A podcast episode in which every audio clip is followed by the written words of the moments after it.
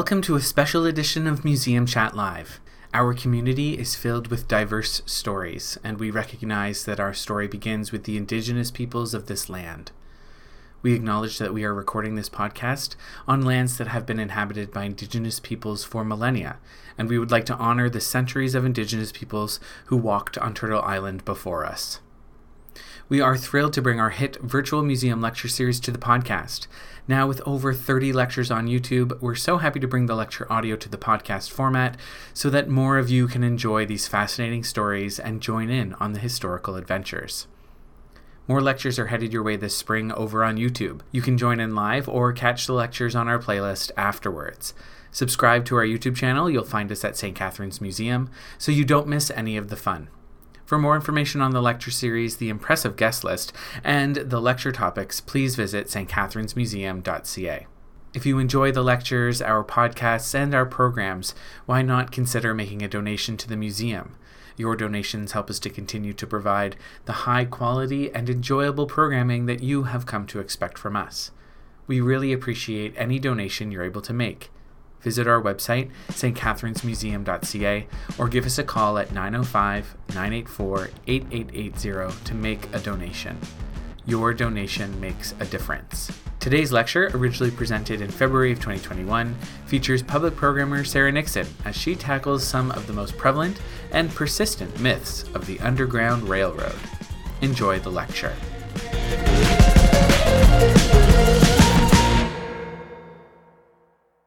Okay, so my official title here at the St. Catharines Museum is public programmer.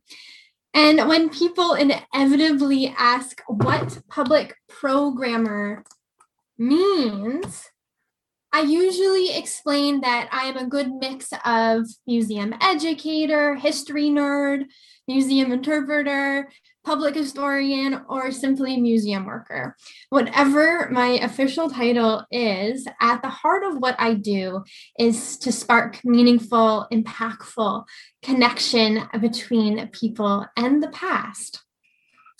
And there are challenges that come with interpreting history within a museum setting, or as a museum, interpreting history out in the public. And our team conscious, consciously strives to actively address these challenges in our work. And one such challenge is, in, is encountering the public's expectations, perceptions, and preconceived narratives of history before they even arrive to us.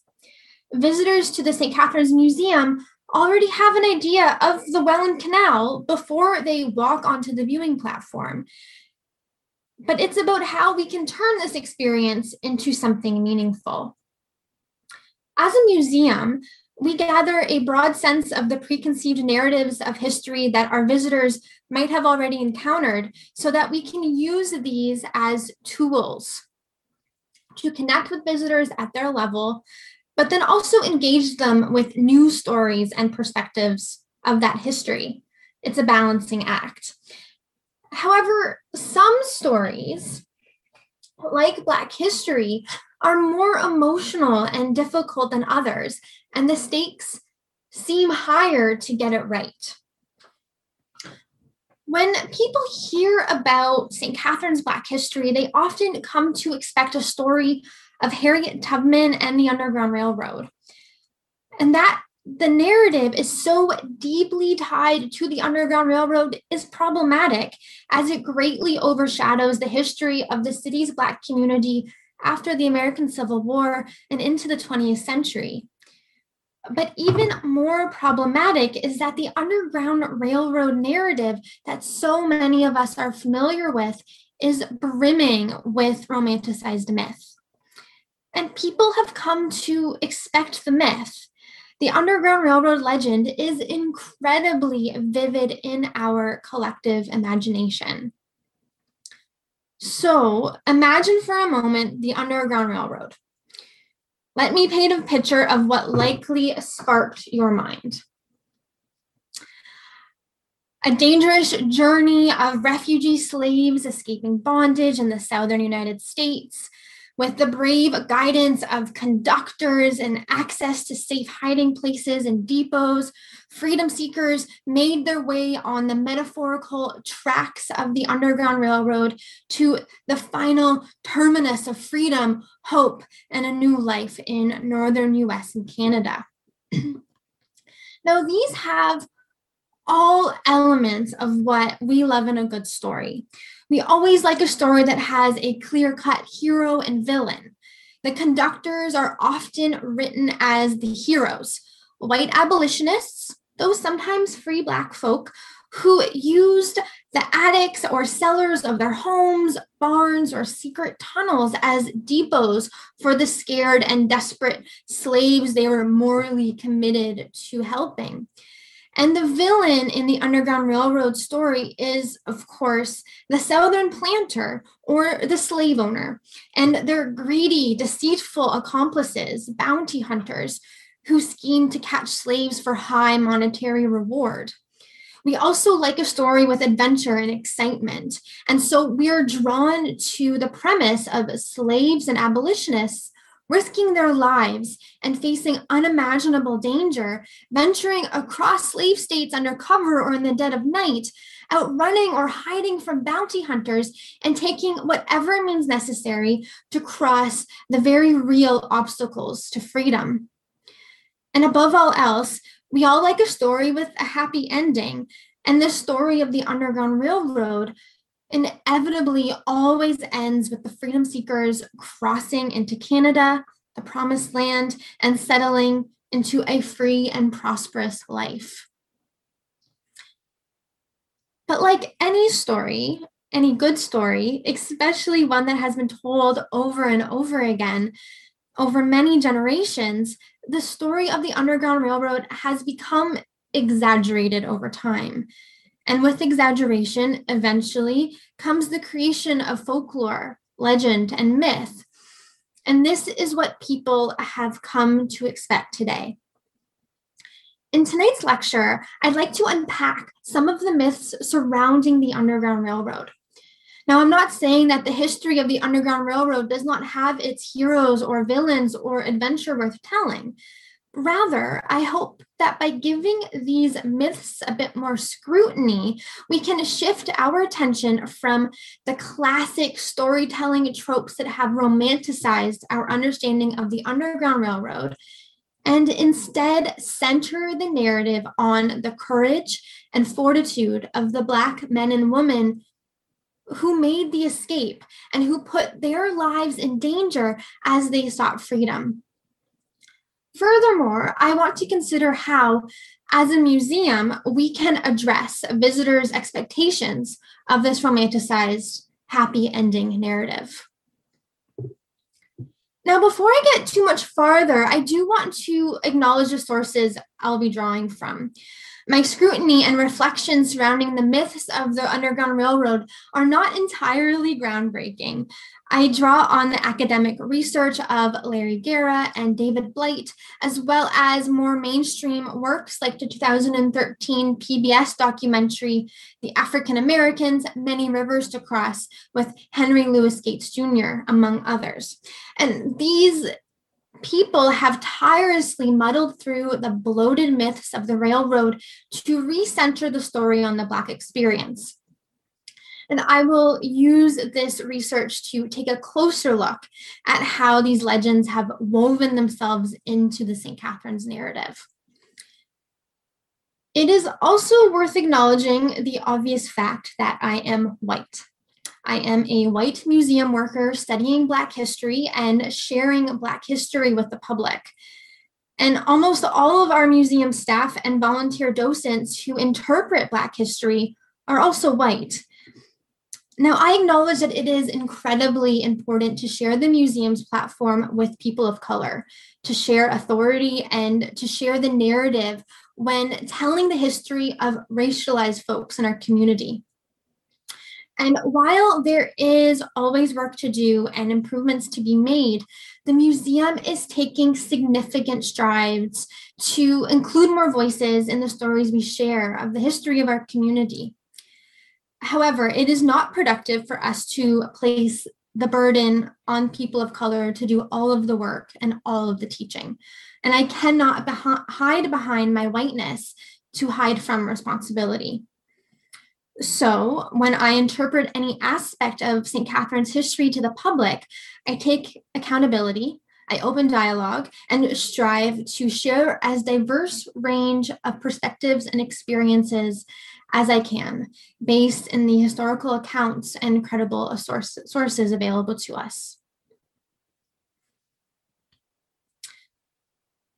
So, when I speak of the Underground Railroad myth or, or legend, I am referring to the romantic idea of a centrally organized, secret, cross border network of abolitionists, safe places, and routes intricately working together to safely spirit slaves away from bondage and into Canada. However, the historical sources available to us re- reveal that a slave's escape to freedom was not as clear cut. No centralized organization existed. And what was known as the Underground Railroad was much more likely a loosely linked series of local networks across the northern United States and into Canada that sometimes coordinated and sometimes didn't, that sometimes involved the aid and careful planning of specific abolitionists, but also sometimes relied on snap judgment and quick thinking and throwing the plan entirely away due to unforeseen dangers or circumstances. In fact, of the slaves that did successfully escape from bondage, most were primarily dependent on their own resources and fortitude, learning quickly to trust very few who offered their aid. Much of contemporary misunderstanding and myth about the Underground Railroad originated with the 1898 study published by histor- history or historian and professor Wilbur H. Siebert um, with his study titled The Underground Railroad from Slavery to Freedom. Through the 1880s and 1890s, some 30 years after the peak of the Underground Railroad and the American Civil War, Siebert collected an impressively vast array of material regarding the Underground Railroad. He wrote letters of inquiry to aged abolitionists and their descendants asking to complete a questionnaire. He interviewed former freedom seekers and nearly everyone still living who had some memory some memory related to the network. Now, these reminiscences formed the source material for his widely published study. Now, while we must acknowledge Siebert's extensive and diligent work here, we must also acknowledge that what he was collecting were, in fact, reminiscences. Recalled to Siebert decades after the Underground Railroad activity ended, like all good stories told time and a time again, what was shared was more likely family lore. Think about a story that you were told as a child by your parent or grandparent about something that happened when they were children.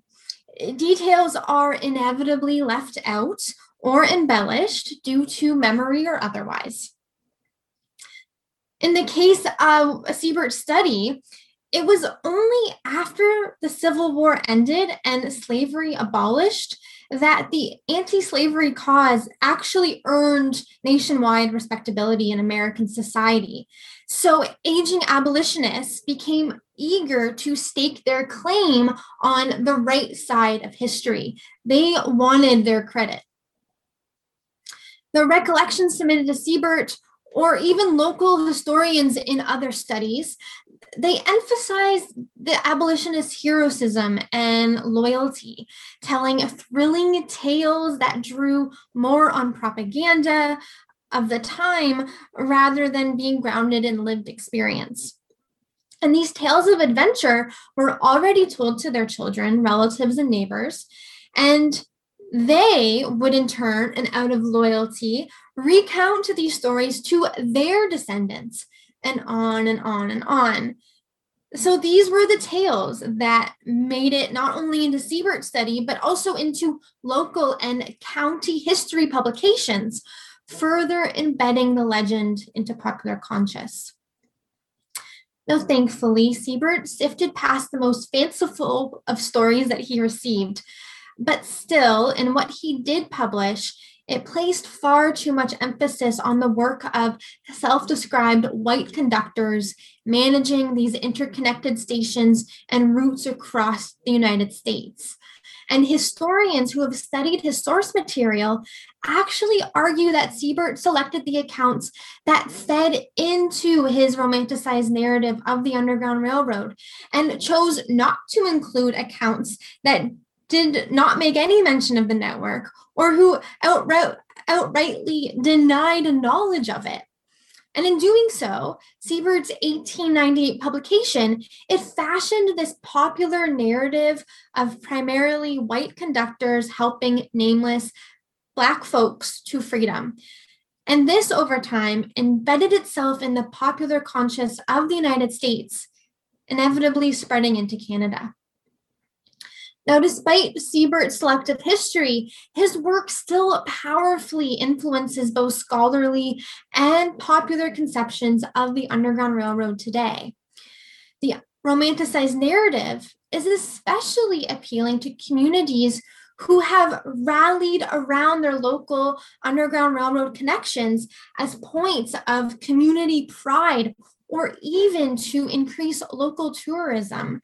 So the legend is then weaved into local history books and on walking tours and tourist attractions and even in museums. And the story becomes so established a pillar of community identity that it becomes incredibly challenging to present an alternate historical narrative that calls into question largely held assumptions. Now, the myths of the Underground Railroad are incredibly wide reaching in our popular conscious and collective understanding of the past. Think even to my image selection for this lecture's promotional graphic that we see right here. I wanted to use something from the museum collection in the promotional graphic, uh, but I recognize that um, we have very few artifacts directly connected to the Underground Railroad. So I selected this image of an old cabin dated in 1937 for no other reason than it resonated with the narrative that most of us have internalized. And we can associate this outbuilding with a chronicle of a scared, desperate fugitive slave hiding in a deserted barn, evading bounty hunters, and planning their next move uh, on their dangerous journey to freedom. But this building, however, that I'm showing, it's simply just an old log cabin. It was located on a farm in Louth Township, uh, the Woodruff Farm to be specific, and no known Underground Railroad connections exist.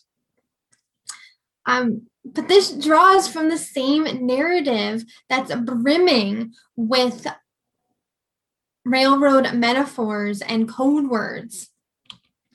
Uh, conductors, guides, who are usually white but sometimes black abolitionists. Uh, a station is a community supporting the anti-slavery cause. Depots are slave houses, safe houses rather, and or hiding places. Tracks mean route.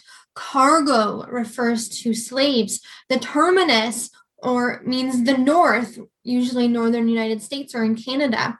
And even my approach to interpreting Underground Railroad history at the St. Catharines Museum, both to adults and to school children, heavily relies on these railroad metaphors. Such symbolism and Im- imagery are really effective tools to describe this really complicated and layered history that had many historical players and moving pieces to connect this to the public. And it's important that my audience can connect to the history that I share at the museum. That's how history can make a meaningful impact. However, I must also balance hooking my audience with the story and delving into the complexities and nuances of the historical topic. Furthermore, I try to establish at the onset of whatever tour of, or program I'm delivering what the Underground Railroad really was. Over the decades, myths have spurred around the notion that operatives aiding freedom seekers communicated using railway terminology as code words when transiting refugees to freedom. The fact is, however, that the real operation of the Underground Railroad was not the highly organized system of conductors, tunnels, codes, or clearly defined tracks and stations that popular lore has led us to believe. It was not a nationwide scheme or conspiracy. Rather, the Underground Railroad was the series of localized networks operated by a few abolitionists who sometimes operated together and sometimes not, using a vast range of methods or resources available to aid slaves escaping bondage. And some who helped were even more motivated by personal gain rather than moral compass. We have records of some attempting to make money off of freedom seekers who were in very desperate situations.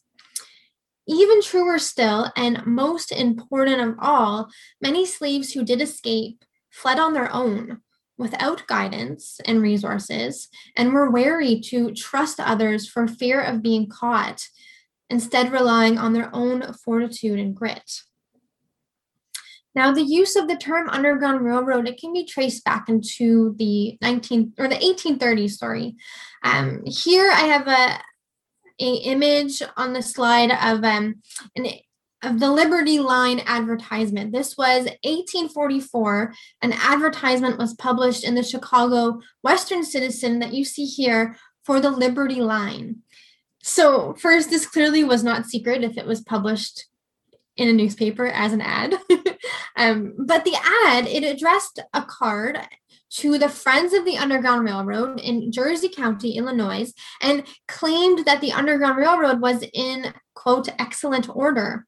It quotes, the station keepers and superintendents are all active and trustworthy men and chattels entrusted in their care will be forwarded with great care and unparalleled speed. About a month after, this cartoon you see here was published in the same paper, showing an underground train with its cargo of happy ex slaves on their way to Canada.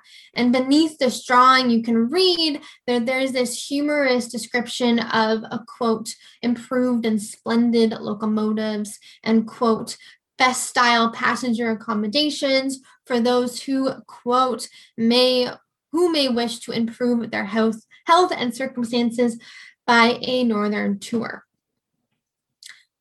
So, advertisements like these that were published at the peak of the Underground Railroad or just before in 1840s, these were used to foster intrigue into the work of abolitionists and to taunt pro-slavery factions this sort of language it trickled down through generations and is recounted in histories like Siebert's 1898 study.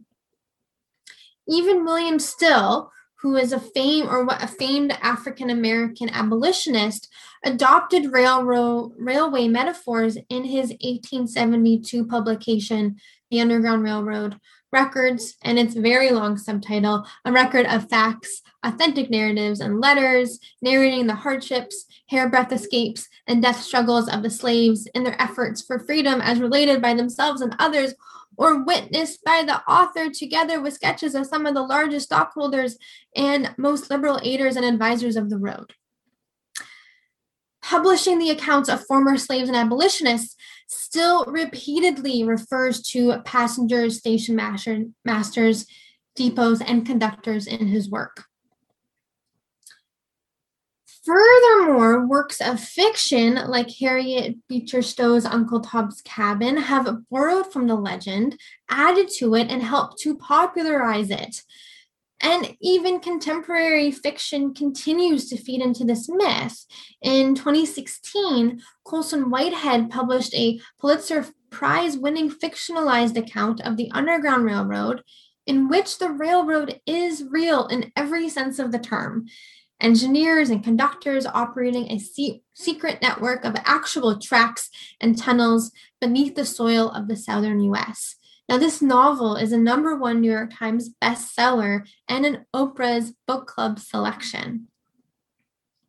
But despite the use of this language to describe anti slavery activity and afterwards, there is very little evidence that an established code of railway metaphors was used as a method of communication between operators and users of the Underground Railroad. A system of code words or any organized system at all ran the risk of being cracked by bounty hunters of, and slave owners. In post war publications that compiled the personal accounts of former slaves, a number, like Siebert's study, but also other local histories, um, a number of those interviewed had never actually heard of the Underground Railroad, and a number more recalled receiving very little aid from others at all. Understanding the danger of escape, it was very difficult to determine who could be trusted once on the run and which routes were safe to take. It's also impossible to confirm how many slaves escaped to freedom. This gap in the historical record is not because of the secrecy of the Underground Railroad, but because the conflicting records of the time exaggerated the numbers for different reasons. Abolitionists exaggerated the numbers to emphasize their own heroism and the Black desire for freedom, while slavery supporters use this as evidence of the Northern conspiracy to undermine the slave owning South as a whole, and also to exaggerate their personal claims of property and labor loss. More likely, estimates range from about 1,000 to 5,000 freedom seekers per year between 1830 and 1850 who escaped. However, this range is still quite small considering that the slave population in the United States reached about 4 million by the year 1860.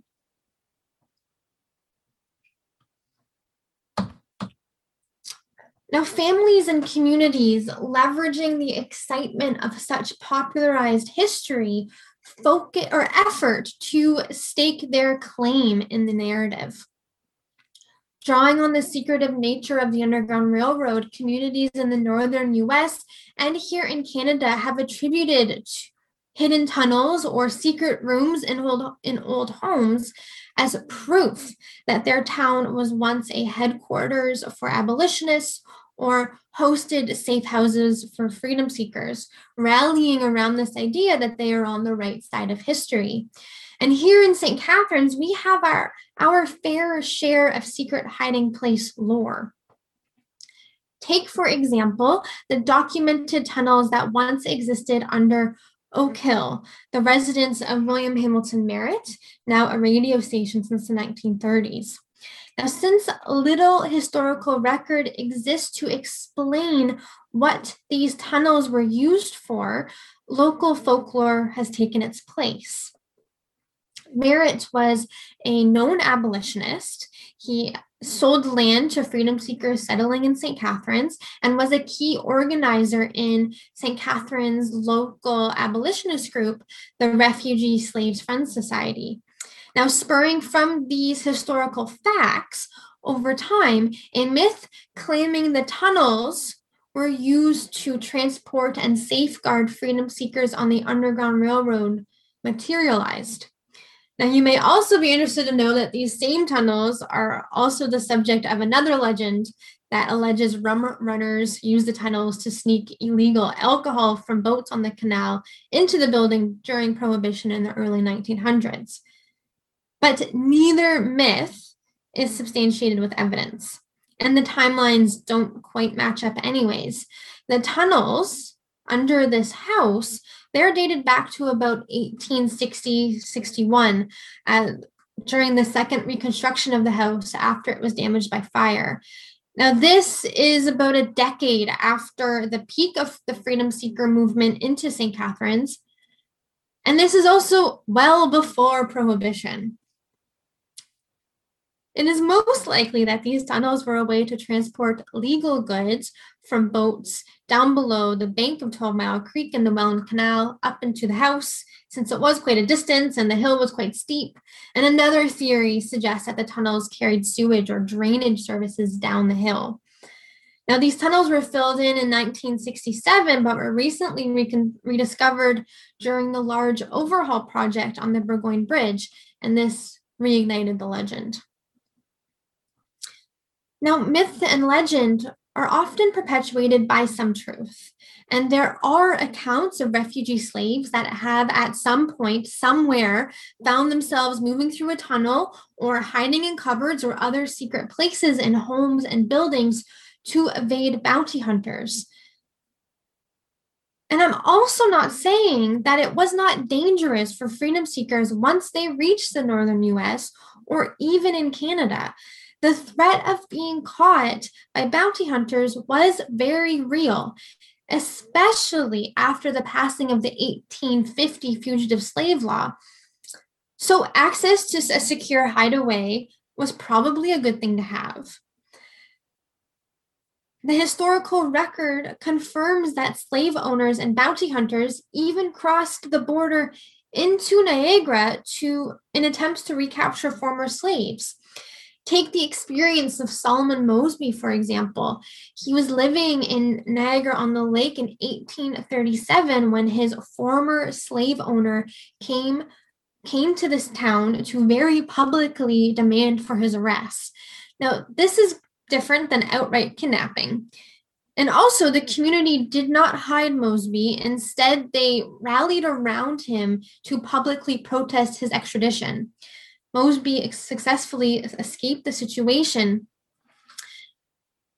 the evidence that does exist tells us that there were not as many safe houses with secret hideaways and attics or cellars or these secret passageways that the legend says. And furthermore, records suggest that some refugee slaves used other inventive methods of escape that did not rely on the Underground Railroad network at all. Take, for example, uh, the carefully planned escape of William and Ellen Craft of Georgia. Using money stowed away, light skinned Ellen disguised herself as an ailing, slave owning planter traveling north for medical treatment. She was hard, she played, pretended to be hard of hearing and in an obviously decrepit physical condition. So the planter was accompanied by his faithful servant slave to depend on throughout the journey. This, of course, was William.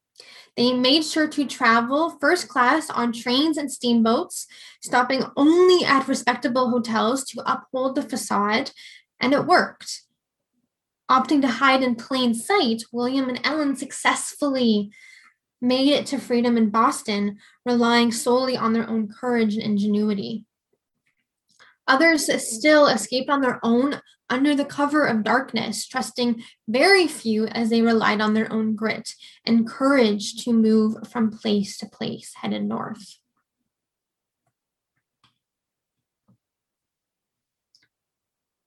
Woven into the Underground Railroad legend are other methods of communicating secret passages, secret messages, and coding escape instructors for freedom seekers to follow. The legend goes that if slaves could not be directly aided by an abolitionist on their journey, they knew they could find guidance through other means, including song and freedom quilts. Similar to the metaphorical railroad, popular fiction loves the colorful, romantic imagery of large quilts hanging outside an abolitionist's home or made by slaves. Patterned with symbols, coding directions, and instructions for escaping slaves to use.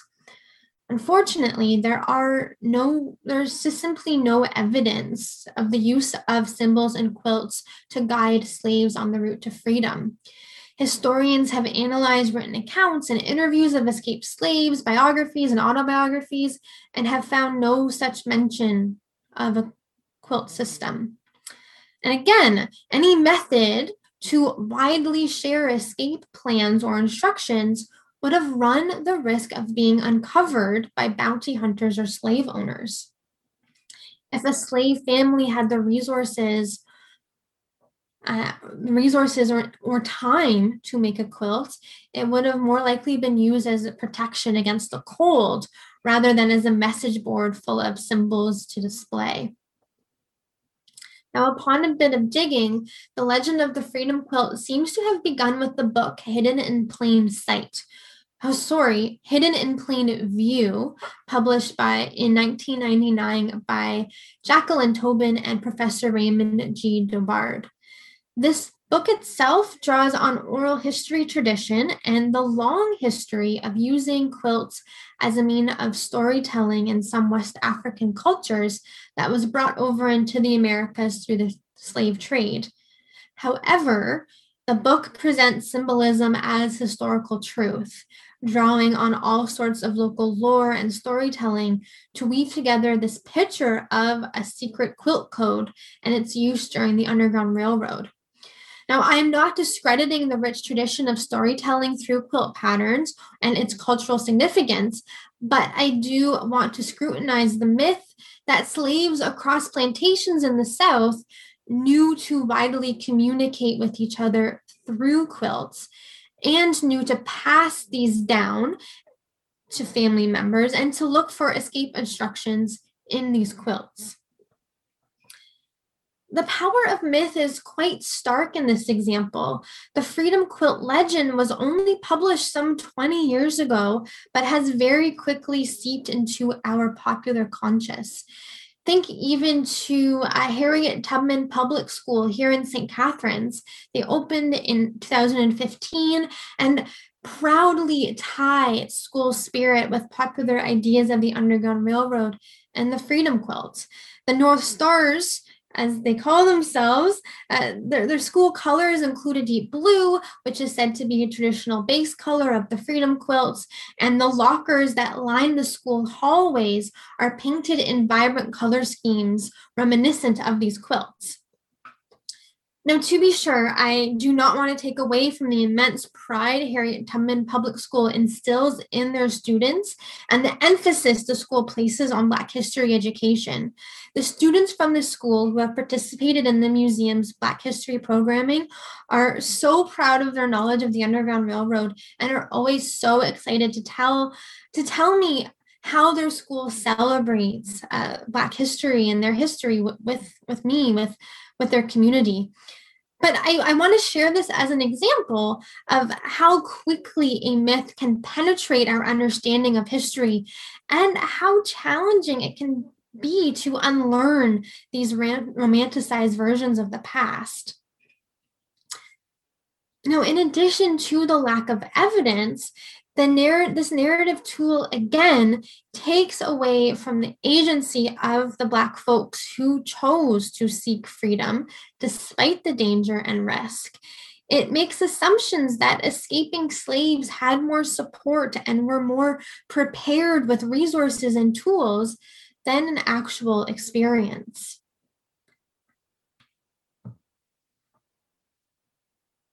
Now, this is similar to another well known myth the coded messages of enslaved spirituals. Song was an important element of the slave culture on plantations in the southern US. And the spirituals sung helped to form what little sense of belonging, identity, and community that slaves could share, lifting morale and lifting spirit.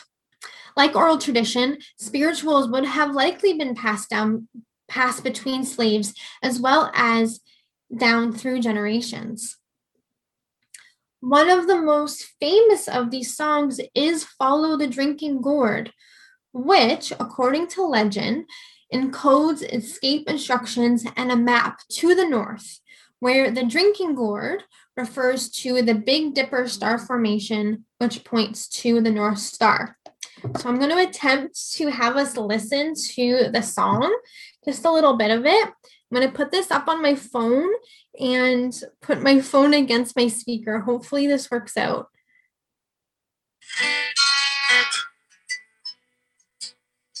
When the sun comes back and the first quail calls, follow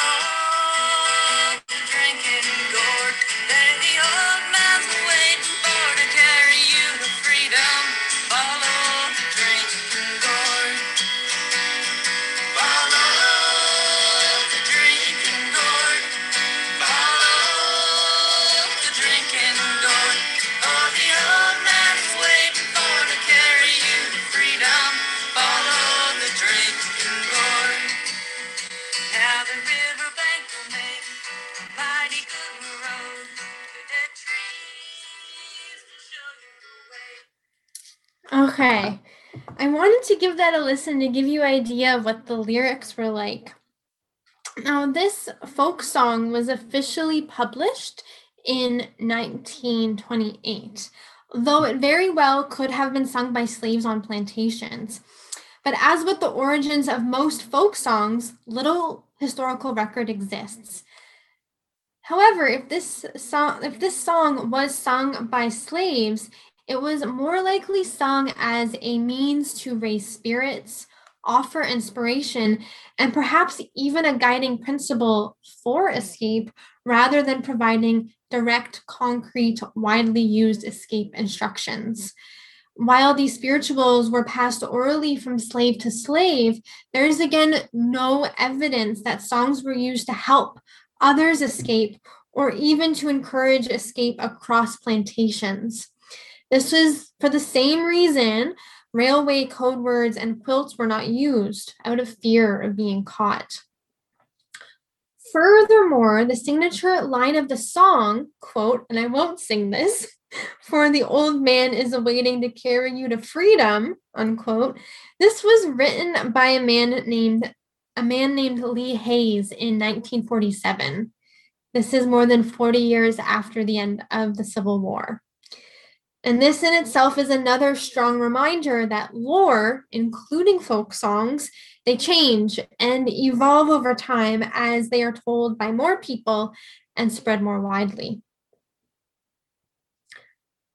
Other spirituals that are said to have connection to the Underground Railroad are Go Down Moses, Steal Away to Jesus, Swing Low, Sweet Chariot, Wade in the Water, to name a few. Go Down Moses supposedly describes Harriet Tubman's journey to rescue slaves. And while myths have spurred around the others, that these too contained hidden messages and escape instructions.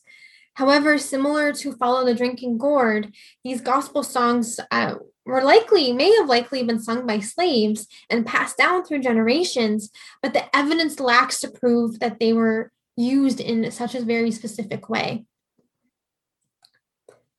Freedom quilts and folk songs, like the railroad metaphors, these are effective tools in teaching Underground Railroad history and for sharing credible, credible stories of the experiences of freedom seekers in museums and classrooms or in popular culture.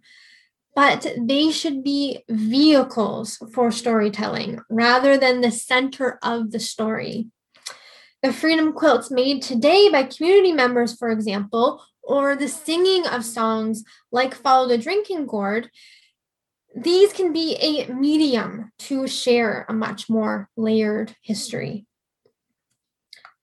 Now, while I do not want to make sweeping statements, very few slaves who escaped had any sort of education and had little knowledge of the world beyond where they lived in bondage. Instead, they relied on knowledge cultivated amongst themselves and through oral tradition. For example, oral tradition would have passed down knowledge of the stars and constellations. And freedom seekers would have used this knowledge of the, of the night sky uh, to guide themselves when on the run. With only their fortitude to rely on and knowing that freedom lay north, freedom seekers knew that they could trust the North Star at night. And this could have been the inspiration for the Follow the Drinking Gourd song. But freedom seekers could not rely on there being an old man waiting to carry them to freedom. And focusing the narrative on quilts, folk songs, and other aids like looking for lanterns and windows, these take away from the actual intuition and agency of freedom seekers.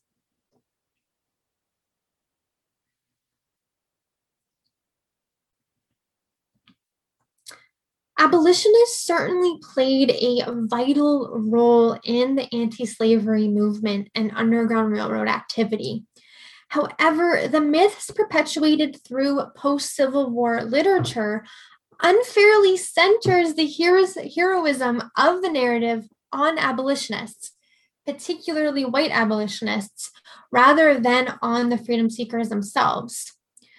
Though white abolitionists like Levi Coffin or Thomas Garrett worked tirelessly to aid refugee slaves, there were also a number of white abolitionists who were against the idea of breaking the law to help these slaves escape.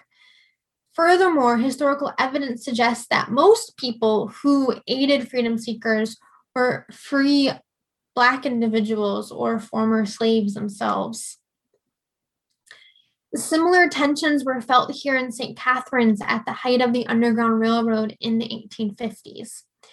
Freedom seekers were drawn to St. Catharines because the abolitionist movement was so strong here. The Refugee Slaves Friends Society was established in April 1852 as a direct response to the outpouring of support and fundraising efforts to benefit the refugees coming and settling in St. Catharines. But it must be kept in mind that the organization was formed also because there were factions of the community who were against abolition, for one, as at the time slavery would have only been abolished in Canada about 18 years ago. And at the very least, members of the community were simply not comfortable with aiding and supporting refugee slaves who were seen as fugitives breaking the law in the United States. Um, and they weren't comfortable with aiding these fugitives coming into Canada. At the same time, in April 1852, at that same meeting, in which the Refugee Slaves Friends Society was officially formed, the St. Catharines Journal reported later that there were attempts by some young whites to disturb the meeting. That's a quote. And that a call was made, quote, for the mayor to provide a police constable to prevent such dis- disruptions in the future, end quote. So there were those tensions that exist in St. Catharines. While white abolitionists and organizations like the Refugee Slaves Friends Society in St. Catharines made valuable contributions to advocate and support for freedom seekers arriving in the town, the Black community that grew here thrived as a result of their own agency, independence, and determination when settling in the underdeveloped area around what is now North Street and Geneva Streets in the 1820s and 1830s, freedom seekers raised their own funds to purchase land from white abolitionists, William Hamilton Merritt and Oliver Phelps. In 1835, they purchased property to build their own chapel. And when the community outgrew this small church, the community again raised funds to build a new, much larger church. This is the Salem Chapel BME Church that stands today, and that's pictured here. Contrary to popular myth, Harriet Tubman did not build this church. But in fact, freedom seekers with carpentry skills built the structure themselves. And the congregation at the BME church provided shelter and aid to the newly arrived freedom seekers until the end of the Civil War. And this was where neighbors gathered and celebrated together. The people of Colored Town were free, and the community helped one another carry out the duties of being responsible citizens, like finding employment and housing, paying taxes, caring for fa- family, education. The agency and determination that got freedom seekers to St. Catharines helped them thrive here. To highlight the success of this community on our tours, the museum often refers to this detailed description written by William Wells Brown. He writes of, quote, the colored settlement. The colored settlement is a hamlet situated on the outskirts of the village and contains about 100 houses 40 of which lie on North Street, the Broadway of the place. The houses are chiefly cottages with three to six rooms and on lots of land nearly a quarter of an acre each. Each family has a good garden, well filled with vegetables, ducks, chickens, and a pig pen, with at least one fat grunter getting ready for Christmas. The houses with the lots upon which they stand are worth up to are worth upon average about $500 each. The houses in the settlement are all owned by their occupants. And from inquiry, I learned that the people were generally free from debt. Out of the 800 in St. Catharines, about 700 of them are fugitive slaves. Among them, I found 17 carpenters, four blacksmiths, six coopers, and five shoemakers. Two omnibuses and two hacks are driven by colored men. Unquote the history of the Underground Railroad doesn't end once freedom seekers reach freedom in the North, the final terminus or the promised land. No, to center the story on the Black experience means to extend the narrative to life after slavery. What was it like to settle in an entirely new place as a free person and to build a full free life? popular legend tells us that once slaves found freedom, all was well. The story ends and they lived happily ever after. However, we know that this was not the case. Through legal, though legally free, Black folks they they faced discrimination and racism in the northern U.S. and in Canadian communities that they settled in. The legacy of slavery continued to follow them into their free lives. And the museum has begun to scrutinize this more closely in recent years. Adrienne and I, we delved in, into detail around the discrimination that freedom seekers experienced in St. Catharines in a virtual lecture that we delivered in November of last year. You can find this on our YouTube channel. We discuss an American report written by Dr. Samuel Gridley Howe, known as the Howe Report, which wrote on the conditions of refugee freedom seekers living in Canada, including St. Catharines, uh, to the United States Congress. And this report reveals that the Black community living in St. Catharines did face systematic and some and both systematic and subtle discrimination in both employment and education opportunities, social inclusion, and housing. A collection of interviews published by abolitionist Benjamin Drew in 1856 does the same work. In his work, uh, A North Side View of Slavery, The Refugee, or The Narratives of Fugitive Slaves in Canada, also reveals these experiences of discrimination. You can find more detail about the experiences that Drew collected from St. Catharines in a blog series published on the St. Catharines Museum blog back in 2017.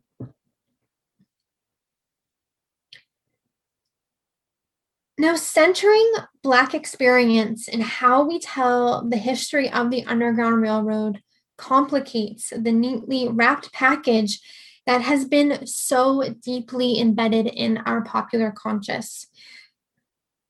We must embrace the messy, layered histories that emerge when the narrative is opened to new voices, new experiences, and new perspectives this is how we embrace inclusivity and actually learn from our past rather than picking and choosing what we want to hear because it makes us feel like we are on the right side of history. By calling attention to the problems around the myths of the Underground Railroad, the prevalence of code words, secret hideaways, slave spirituals, and freedom quilts, I hope I have demonstrated the dangers in centering our understanding of the Underground Railroad around these narratives.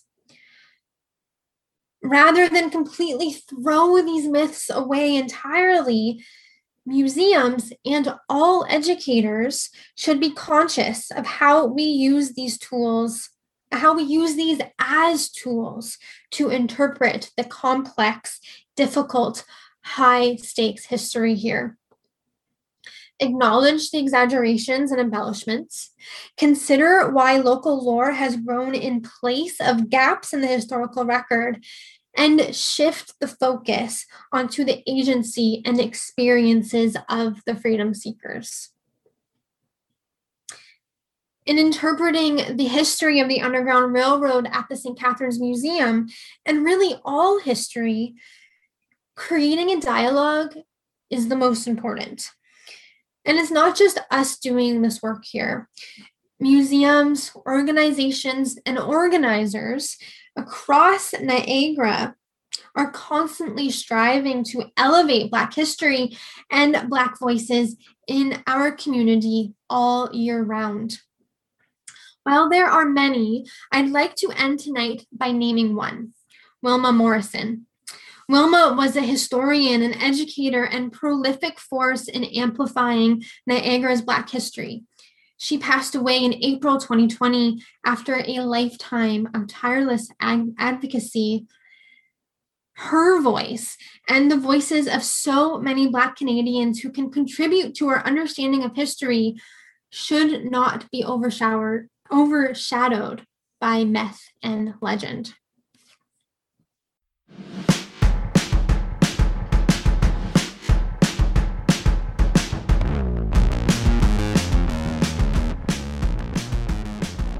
Hi, it's Adrian again. We really hope you enjoyed the lecture. If you have any questions, feel free to reach out to us via our social media channels or at museum at stcatharines.ca. If you enjoy the lectures, why not consider making a donation to the museum? Your donations help us to continue to provide the high quality and enjoyable programming that you have come to expect from us. We really appreciate any donation you're able to make. Visit our website, stcatharinesmuseum.ca, or give us a call at 905 984 8880 during our operating hours to make a donation. Your donation makes a difference. As we wrap up the winter spring series of lectures over on YouTube, we'll also be taking a summer break here on the podcast. Don't worry, we'll be back with more lecture audio this fall. You won't want to miss the live lectures or the podcast versions, as some new and fascinating historical adventures await. Thanks for listening. The Virtual Museum Lecture Series is presented by the St. Catharines Museum and Welland Canal Center.